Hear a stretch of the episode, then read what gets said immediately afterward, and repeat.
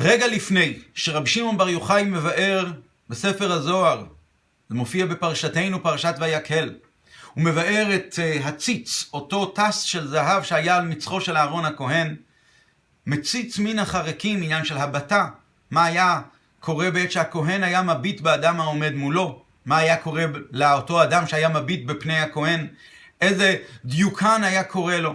אז רגע לפני הזוהר מספר שרבי שמעון בר יוחאי מדבר עם התלמידים, עם החבריה קדישא, אותם אנשים שיושבים יחד איתו ועוסקים בסודות התורה, והוא אומר להם, אתם חבריה, אתם חבריי, קודשבריחו משתעשע כעת במילים שאתם אומרים. תוך כדי עד דהכי, מספר הזוהר, מביט רבי שמעון בר יוחאי על רבי יוסי, שהיה חברו, היה תלמידו, והוא אומר לו, רבי יוסי היה מהרהר במילי דה עלמא, הוא היה מהרהר בענייני העולם. ואז פונה אליו רבי שמעון ואומר לו, יוסי, קום אשלים דיוקנך, לך תשלים את הדיוקן שלך. דעת חד חסר בך, אות אחת משמך חסרה בך. אות אחת מהשם שלך יוסי נחסרה. קם רבי יוסי והחל להיות, להשתעשע במילי דאורייתא, חזר חזרה לענייני התורה והשתעשע בהם, ונעמד לפני רבי שמעון, אמר, הסתכל בי רבי שמעון, מביט בו שוב רבי שמעון, ואומר לו, רבי יוסי, השתא אנט שלימה, כעת אתה שלם, אתה עומד לפני עתיק יומין, אתה שלם, ודיוקנך שלים, והדיוקן שלך גם כן חזר להיות שלם. האות אחת שנחסרה משמך חזרה למקומה, כעת השם שלך שלם, הנשמה שלך שלמה, הכל בסדר. והזוהר אז פונה ומבאר את ענייני הציץ. זאת אומרת שלמעשה רבי יוסי הרהר בענייני העולם, ורבי שמעון בר יוחאי מעיר לו שבגלל זה אות אחת נחסרה משמו. ואחרי זה כשהוא חזר ושמח שוב בדברי התורה, והשתעשע בהם, אז רבי שמעון בר יוחאי אומר לו שעכשיו אתה חזרת להיות שלם. טוב, הסיפור הזה הוא קצת תמוה, שהרי מצד אחד, איך יכול להיות שרבי יוסי, שמדובר על אחד שהיה מגדולי גדולי התנאים, והוא יושב ביחד במסיבה, בחברה של רבי שמעון בר יוחאי, ועוד שאר החברה הקדישא שיושבים שם, איך יכול להיות שתוך כדי שהם יושבים ומדברים בדברי התורה, בדברי התורה העמוקים, בסודות התורה, יש, ישב רבי יוסי ויהרהר במילי דעלמא? איך זה קורה? לאידך כנראה שזה היה מותר לו. אם זה היה באמת מותר לו להרהר בעניינים האלה, למה באמת אות אחת נחסרה בשמו? הרי אנחנו רואים שרבי שמעון בר יוחאי לא מעיר לו על העובדה שהוא התבטל מדברי התורה. הוא אומר לו, אות אחת חסרה משמך, לך תשלים אותה. אז כאן צריכים, צריכים כאן להבין מה הסוד של העניין. באופן כללי אנחנו יודעים שרבי שמעון בר יוחאי וכל החבורה שלו, זה כבר מבואר בגמרא, לא בזוהר, בגמרא אנחנו כבר יודעים את זה, שהם תורתם אומנותם. זאת אומרת, העסק היחיד שלהם היה אך ורק בתורה. הם לא היו מפסיקים לשום עניין, לשום מלאכה, לשום אומנות אחרת. היו תנאים ואמוראים אחרים רבים שהיו מפסיקים, מפסיקים ל, ל, לתפילה ולפעולות שונות ולמלאכות כמובן, אבל הם, רבי שמעון בר יוחאי, אפילו לתפילה הם לא היו מפסיקים, נטו נטו היו עסוקים אך ורק בדברי התורה. לעומת זאת, על רבי יוסי ספציפית מדובר, מסופר עליו בגמרא, שהוא היה אומן מעבד אורות. היה לו אומנות של עיבוד אורות. בנוסף לזה, רבי יוסי מאוד התעסק בענייני הציבור, בענייני הכלל. כל מיני תקנות שרבי יוסי תיקן בעיר ציפורי שבגליל, שזה היה תקנות לצורך, לא לצורך עצמו, לא לפרנסתו, אלא היה לצורך כלל הציבור היהודי באותה תקופה שהיה את הגזרות של רומי וכולי. אז השאלה שנשאלת היא עוד פעם, מותר היה לו להרהר בדברי תורה? אסור היה לו להרהר? אז יכולנו לבוא ולומר שכנראה המילי דה עלמא שהרהר רבי יוסי זה היה עניינים של צורכי הציבור. ועבורם באמת רבי יוסי הפסיק לרגע מלשמוע את רזי התורה שאומר רב שמעון בר יוחאי, הרי העסק בצורכי ציבור דוחה את תלמוד תורה. כך כתוב במפורש, כתוב שאם תורתו, נחזור עוד פעם, אם תורתו אומנותו הוא פטור לתפילה, ובכל זאת הוא מפסיק מהתורה שלו לקריאת שמע, ועוסק בצורכי ציבור, אפילו לקריאת שמע לא מפסיק, זאת אומרת שאיש שהוא עוסק בצורכי ציבור, אז זה הדבר הכי נעלה, ולכן כנראה זוהי הסיבה שהוא הפסיק לרגע מלשמוע את דברי התורה והסודות של רב שמעון בר יוחאי, והרהר לרגע במילי די עלמא. מילי די עלמא כנראה בשלב הזה, אנחנו מבינים שזה לא, עניין, לא היה ענייני הפרנסה האישיים שלו, שאז הוא גם כן פטור מדברי תורה, לא בגלל זה אבל, אלא לא, יתכ... לא מסתבר לומר שהוא יפסיק לשמוע את דברי התורה של רב שמעון בר יוחאי בשביל ענייני הפרנסה האישיים שלו, זה לא כל כך מסתבר.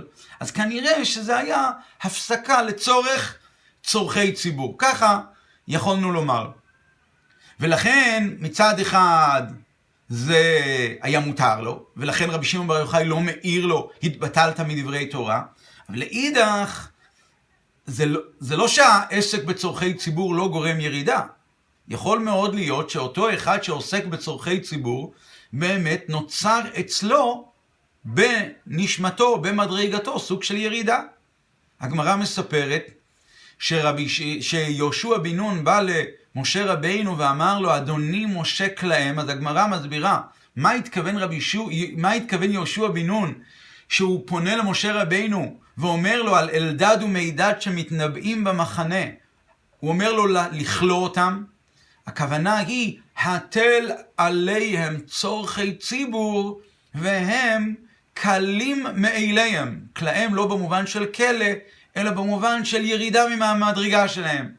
למה? התל עליהם צורכי ציבור. ואז אוטומטית הם קלים מאליהם. יש כאן נוצר איזו ירידה. אנחנו עכשיו מתעסקים קרוב לפורים, אנחנו מצינו לגבי מרדכי היהודי, שאחרי כל הסיפור של אה, נס פורים, מרדכי היהודי המשיך להישאר המשנה למלך של אחשורוש, והוא בטל מדברי התורה ונכנס לשררה הזו של משנה למלך אחשורוש, מלך של כל העולם כולו. וכמובן שזה היה בעבור כל עם ישראל, מכיוון שאחשורוש היה, איך, איך המגילה אומרת? ויהי בימי אחשורוש, הוא אחשורוש, הוא אחשורוש מתחילתו ועד סופו. ומרדכי היהודי ידע שאחשורוש זה אחשורוש, ולא לא משנה מי יושב לידו, ולא משנה מה קורה, עדיין הוא ברשעו מתחילתו ועד סופו, ולכן חשוב שמרדכי, גם אחרי כל הנס של פורים, יישאר צמוד וישמור על המצב למען כלל עם ישראל. ועל פי דין זה באמת דוחה תלמוד תורה ועשה מרדכי כהוגן, ובכל זאת זה גרם לו ירידה. והוא ירד ממדרגתו. הגמרא מספרת שבשלב מסוים, אני חושב שזה מופיע בספר עזרא או נחמיה, שבהתחלה הוא היה מופיע ברשימת החכמים מספר 4, אחרי זה הוא מופיע מספר 5. בכל אופן, יש כאן עניין של ירידה. הנקודה הזו למעשה מבוססת על רעיון שאמר המקובל, הנודע, רבי לוי יצחק שניאורסון, אביו של הרבי, והוא כותב בהערות שלו, שהוא כתב אותם בגלות ובשבי, הוא כותב בקצרה על גבי ספרו, ספר הזוהר, שהיה ספר אישי שלו, שהגיע והיה איתו ביחד בגלות, אז הוא כתב בשולי הגיליון כמה וכמה הערות. והוא כותב בהערות שלו ככה, אנחנו נקרא מתוך דברי רבי לוי יצחק, שזה ענייני קבלה עמוקים. הוא אומר ככה, לרבי יוסי דווקא אירע דבר זה, שהרהר במילי די עלמא. כלומר, היו שם עוד חכמים, היה עוד חבריה במסיבה הזו של רבי שמעון בר יוחאי. ובכל זאת, דווקא זה קרה לרבי יוסי. יען רבי יוסי הוא בחינת מלכות. ובסדר הספירות רבי יוסי הוא, נשמתו היא מבחינת מלכות. הנה מלכות, מלכות של עולם האצילות, אם שהיא בבחינת אצילות, אבל היא בבחינה האחרונה של עולם האצילות. היא הדרגה הכי אחרונה, ספירת המלכות היא הדרגה האחרונה בעשר הספירות. אם אנחנו מדברים על מלכות דאצילות, אז הדרגה האחרונה של עולם האצילות, עולם שאצלו וסמוך לו יתברך, עולם שמלשון האצלה והפרשה. אז המסביר רבי לוי יצחק, שמצד זה היא עוסקת גם כן במילין דאורייתא סודות התורה שבאצילות. מלכות דאצילות מצד אחד היא עוסקת במילי דאורייתא, עולם האצילות. ומצד שני, מכיוון שהמלכות היא נעשית מקור, היא ההתחלה, היא הכתר של עולמות בריאה, יצירה, עשייה, על ידי העשרה מאמרות, אותם עשרה מאמרות שהם נקראים מילין דהדיוטה, הם מילים של הדיוט, כלומר, הוא קורא לזה עמל שיחה, כמו שכתוב בגמרא שתכף נסביר. לכן, מכיוון שרבי יוסי הוא מלכות דאצילות, אומר רבי, אומר רב לוי יצחק, אירע דווקא עניין זה לרבי יוסי. בחינת מלכות אירע זה שהרהר במילי דיאלמא. מה זה במילי דיאלמא? בריאה, יצירה, עשייה. ככה הוא מסביר. ואז ממשיך רבי לוי יצחק, אביו של הרבי, וכותב, ויש לומר, הכל בקצרה, ויש לומר, המילי דעלמא שהרהר, לא היו דברים בתהילים חס ושלום, אלא הרהר אז בעשרה מאמרות שבהם נברא העולם, שהם מילי דיאלמא. העשרה מאמרות שבהם העולם נברא, זה מילים של העולם. מה פירוש מילים של העולם? כי הם הרי מלובשים תמיד בהעולם להחיותו ולקיימו.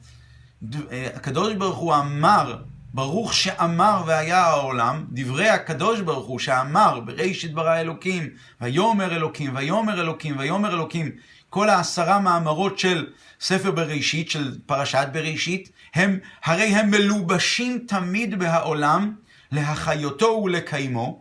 כידוע, הפירוש של לעולם השם דברך ניצב בשמיים, וכמו שכתוב בתניא, בשער הייחוד והאמונה, פרק ב', עין שם.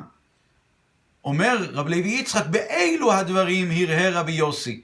הרעיון הזה של אה, בשער הייחוד והאמונה מופיע באריכות, שכאשר הקדוש ברוך הוא אמר את אה, בראשית ברא אלוקים, יהי אור, יהי רקיע, תיבות ואותיות אלו הם עומדים בתוך העולם הזה ומקיימים אותו בכל רגע ורגע. ואילו התיבות והאותיות האלה היו מסתלקות מהעולם, זה הקיום שלהם, הרי העולם הוא יש מאין. אז אם לרגע קט האותיות האלה היו מסתלקות מהדברים שהם אה, יצרו, בראו, אז העולם היה מתבטל והיה חוזר להיות עין ואפס. וזה הכוונה, העשרה מאמרות שבהם נברא העולם, הזוהר קורא להם מילי דה עלמא, ענייני העולם.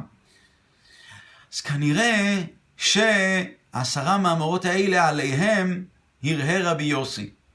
באלו הדברים הרהר רבי יוסי, והוא בבחינת עמל שיחה. הוא מזכיר כאן בקצרה ממש את המושג הזה שנקרא בשם עמל שיחה. יש עמל מלאכה, עמל שיחה, עמל תורה. אז רבי לוי יצחק, אבא של הרבי, קורא לזה עמל שיחה.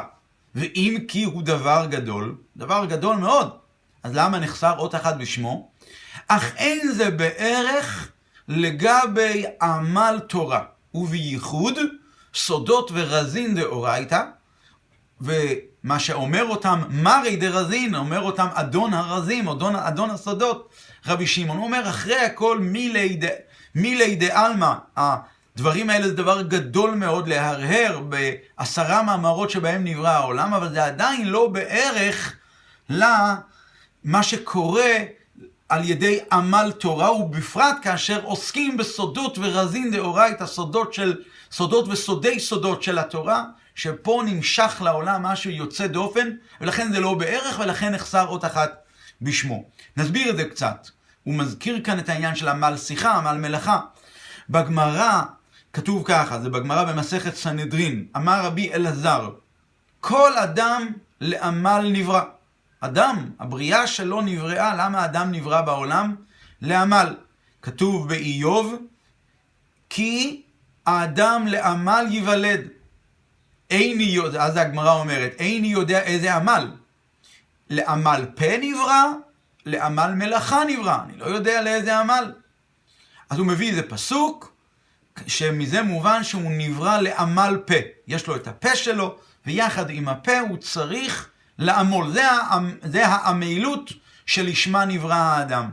ממשיך, ממשיכה הגמרא במסכת סנהדרין, ועדיין איני יודע איזה עמל מדובר כאן בפה. עמל תורה או עמל שיחה.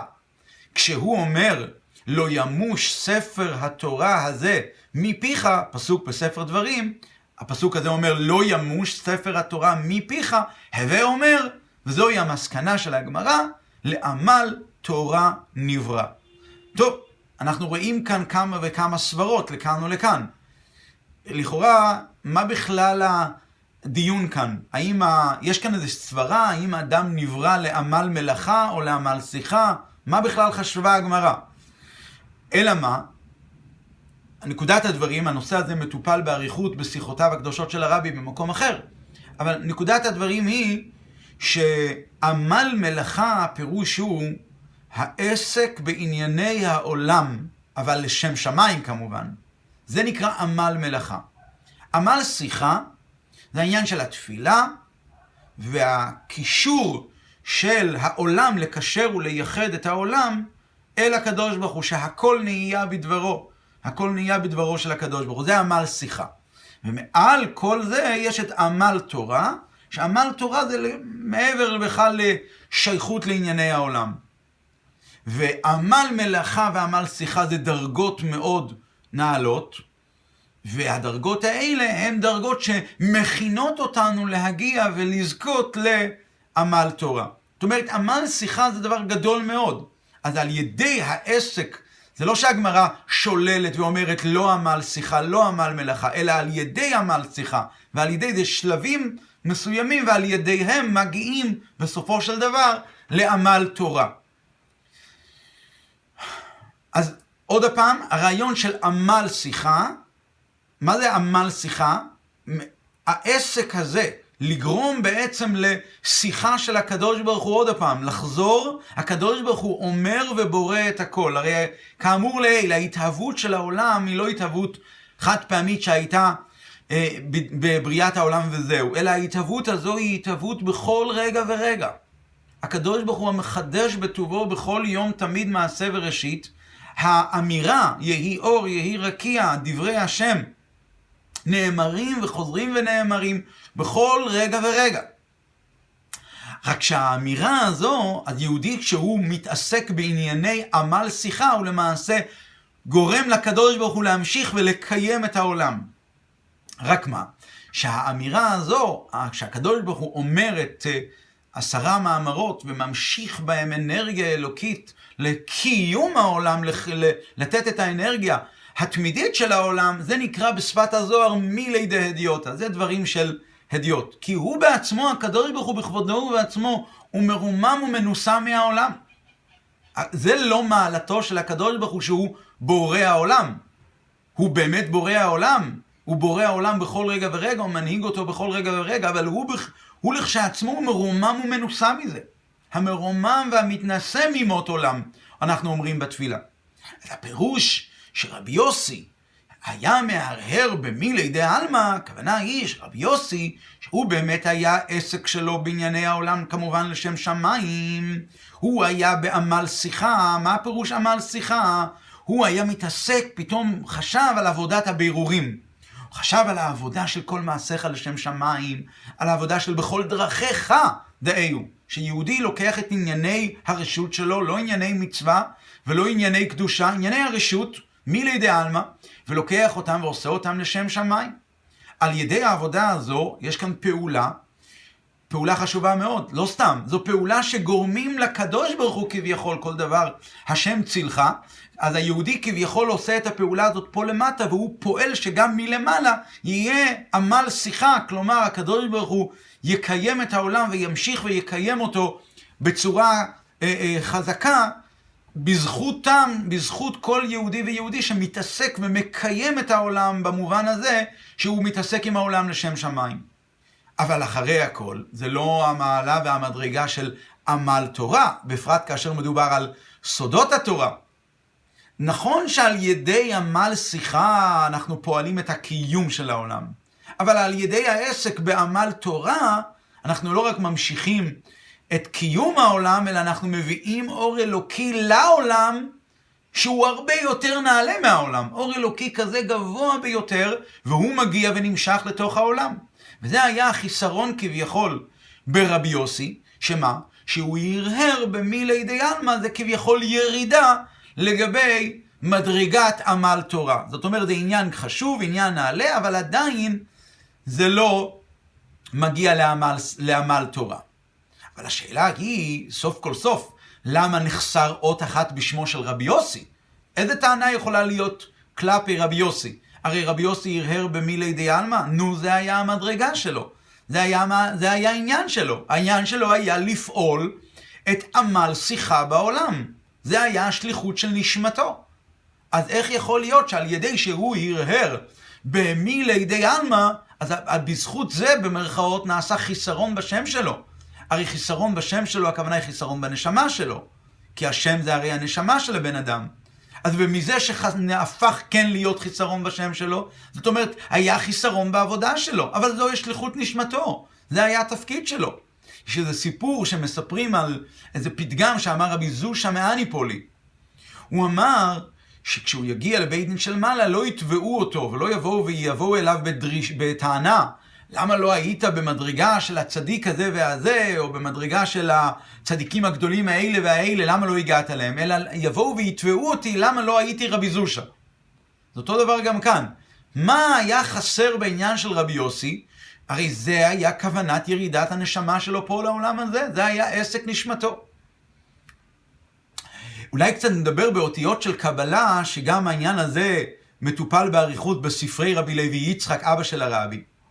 אז הוא אומר ככה, שבעצם אה, רבי יוסי, כתוב שהוא, כמו, כמו שאמרנו, הוא בחינת מלכות, אבל הוא הבחינה האחרונה של עולם האצילות, וזה שהוא הרהר במילי די עלמא, הכוונה היא, זו הירידה של המלכות דאצילות, אז לכן נחסר אות אחת בשמו. שהוא האות י', למה נחסר האות י'? כי האות י' היא מקבילה לעולם האצילות, יש י' כ' ו' כ', אז י' זה באצילות, ה' זה בבריאה, וו' זה ביצירה, וה' האחרונה היא בעולם העשייה. אז היוד שנחסרה היא בגלל שמלכות האצילות כביכול ירד לבריאה, יצירה, עשייה מלידי עלמא. רגע, אבל לכאורה זה לא ירידה לנשמה שלו, לא ירידה לדרגה שלו. אם באמת זוהי דרגתו, יוד, זוהי דרגתו מלכות דאצילות כמו שהיא יורדת לבריאה, יצירה, עשייה, אז מה, מה בעצם הבעיה? למה נחסר אות אחת בשמו? אגב, כתוב שיוסי הוא בגימטריה, כתוב ככה, כתוב שרבי יהודה ורבי יוסי שניהם היו בחינת נשמתם, הם היו שניהם מהחברה של רבי שמעון בר יוחאי, ושניהם היו בחינת נשמתם בעולם, במלכות, מלכות דאצילות, אבל ההבדל הוא שרבי יהודה היה במלכות כמו שהיא נשארה אחת מהספירות של עולם האצילות. ואילו רבי יוסי היא, הוא גם בחינת מלכות, אבל כמו שהיא יורדת כבר לעולמות בריאה, יצירה, עשייה, וזה מרומז גם בשמות שלהם. יהודה, יש במילה יהודה, בשם שלהם, יהודה, יש את כל ארבעת האותיות של שם הוויה, כלומר הוא בעולם האצילות בצורה מלאה. ואילו רבי יוסי, אז המילה יוסי זה בגימטריה אלוקים, 86, ושם אלוקים, אז א' זה רק הגימטריה של שם אלוקים, ושנית זה גימטריה לא של שם הוויה, אלא של שם אלוקים, זה כינוי של שם הוויה, אבל זה לא שם, אלוק, זה לא שם הוויה, זה שם אלוקים. אבל בכל אופן, למה באמת נחסר אות אחת בשמו לכאורה? זה לא עניין של ירידה, אז למה נחסר אות אחת בשמו? אה, שאלה נוספת היא, מדוע באמת רבי יוסי לא בעצמו הרגיש את החיסרון הזה? אם באמת היה חיסרון בנשמתו, היה אמור רבי יוסי לחוש את זה. למה רבי שמעון בר יוחאי הוא זה שהרגיש את זה, הוא זה שהעיר לרבי שמעון, לרבי יוסי שהמצב איתך לא בסדר, וכאשר באמת הוא חזר אחרי והשתעשע שוב במילי דאורייתא, אז רבי שמעון הוא זה שהעיר לו ואמר לו שכעת דיוק נח שלים, כעת אתה במצב טוב. מה, מה ההסבר בזה שרבי שמעון הוא זה שהרגיש את זה והוא זה שהעיר לו? טוב, נקודת הדברים היא כזו. רבי יוסי מצד עצמו, על פי השליחות שלו, על פי עבודת נשמתו, לא זו בלבד שהערעור במילי דיאלמה לא היה שום חיסרון לגביו, אלא אדרבה. זה היה אפילו מעלה גדולה ועצומה אצלו, אצל רבי יוסי. זוהי העבודה שלו, זוהי שורש נשמתו, הוא עושה אותה בצורה מושלמת. אלא מאי? לרבי יוסי יש עוד עניין. הוא אחד מהחבריה הקדישה של רבי שמעון בר יוחאי ואותם חבריה קדישא הם כמו שהם תורתם אומנותם. הם כולם בדרגה כזו שהם מעל העולם. כשרב שמעון בר יוחאי פונה אליו ואומר לו, נחסרה אות אחת בשמך, הכוונה היא שבשעה הזו, שאתה יושב כאן בין בני החבורה של רב שמעון בר יוחאי, ויחד עם כולם אתה אמור להימצא למעלה מהעולם, אז זה היה עת רצון ושעת כושר להתעלות גם אתה לדרגה הזו. ועל ידי זה יש לך את היכולת להשלים את כל מה שאתה חיסרת וירדת במדרגתך על ידי זה שאתה כל הזמן מתעסק עם ענייני העולם בצורכי ציבור. הוא אומר, אדרבה, על ידי זה שאתה כעת היית יחד איתנו, היית יכול להשלים את כל מה שהחסרת במשך, במשך ימי חייך אפילו, במשך כל הפעולות שאתה עושה בענייני העולם, אז נחסר משהו, היית יכול להשלים את זה עכשיו. ובאמת רבי יוסי אה, קם והשלים את הדברים, ועל ידי זה הכל יסתדר. נסביר את זה קצת. כאשר מדובר על אה, אנשים שיש להם אה, אה, אה, עניין, פטור כביכול מלימוד תורה, הרי בשולחן ערוך כתוב, בשולחן ערוך של האדמו"ר הזקן, בהלכות תלמוד תורה, כתוב שכל נפש ונפש צריכה לעסוק בתורה, בפרדס התורה, כפי מה שהיא יכולה להשיג. היא לא יכולה לקבל, הנפש כזו לא יכולה לקבל את השלמות שלה בלי ידיעה בפרדס התורה. ומי שיתעצל, ככה האדמו"ר הזקן כותב, האדם המתעצל שהשיג וידע רק מעט בפרדס התורה, הוא צריך לבוא לעולם הזה בגלגול נוסף עד שהוא ישיג את כל מה שהיה אפשרי לנשמה שלו להשיג מידיעת התורה. ככה זה לגבי כל נפש ונפש. אם היא לא עושה את מה שצריך בגלל עצלות, אזי היא צריכה לבוא שוב. כל זה מצד עצלות. מה יהיה אם זה היא לא מצד עצלות, אלא מצד פטור, שפשוט התורה בעצמה פותרת את הבן אדם מתלמוד תורה, מסיבות כאלה ואחרות, של עסק בפרנסה, או של אה, עוסק בצורכי ציבור וכולי. מה באמת המצב שלו אז? אז מור הזקן, בעל התניא, הוא מסביר את זה, הפעם זה לא בשולחן ערוך, זה בספר תורה אור, הוא מסביר שבמקרה הזה יכול להיות בשתי אופנים. באופן אחד, אם באמת זה המצב שהתורה נותנת לך את הפטור, והתורה אומרת לך, על פי תורה אתה פטור מתלמוד תורה, זוהי ההוראה שבאמת הנשמה שלו לא שייכת ליותר. ובמילא היא גם לא זקוקה ליותר השגת, השגות התורה, היא לא צריכה יותר. מה שיש לו, הוא מגיע לשלמות שלו בלימוד המועט. זה השלמות של נשמתו. פרק אחד שחרית, פרק אחד ערבית, יוצא ידי חובה, לא במובן של יוצא ידי חובה אה, אה, מינימלית, אלא זה באמת שורש נשמתו, זה מה שהוא צריך. זה מה שהנשמה שלו צריכה, לא יותר. וזה אופן אחד. אופן שני אומר אדמו"ר הזקן, שמכיוון שהוא עוסק, אותו אחד שהוא עוסק בתורה כמה שהוא יכול, ושאר הדברים הוא צריך להיות מופנה לעניינים אחרים בגלל התורה שהיא בעצמה אומרת לו שהוא לא צריך לעסוק בתורה, אזי, אומר אדמו"ר הזקן, ישלים לו הקדוש ברוך הוא את כל מה שמגיע לנשמתו, כל מה שנשמתו לא הצליחה להשיג על ידי לימוד אקטיבי שלו בלימוד התורה, הקדוש ברוך הוא ישלים לו. בגדול, יש כאן למעשה שתי ביורים. או הוראה מהי שורש נשמתו, או שהקדוש ברוך הוא ישלים לו.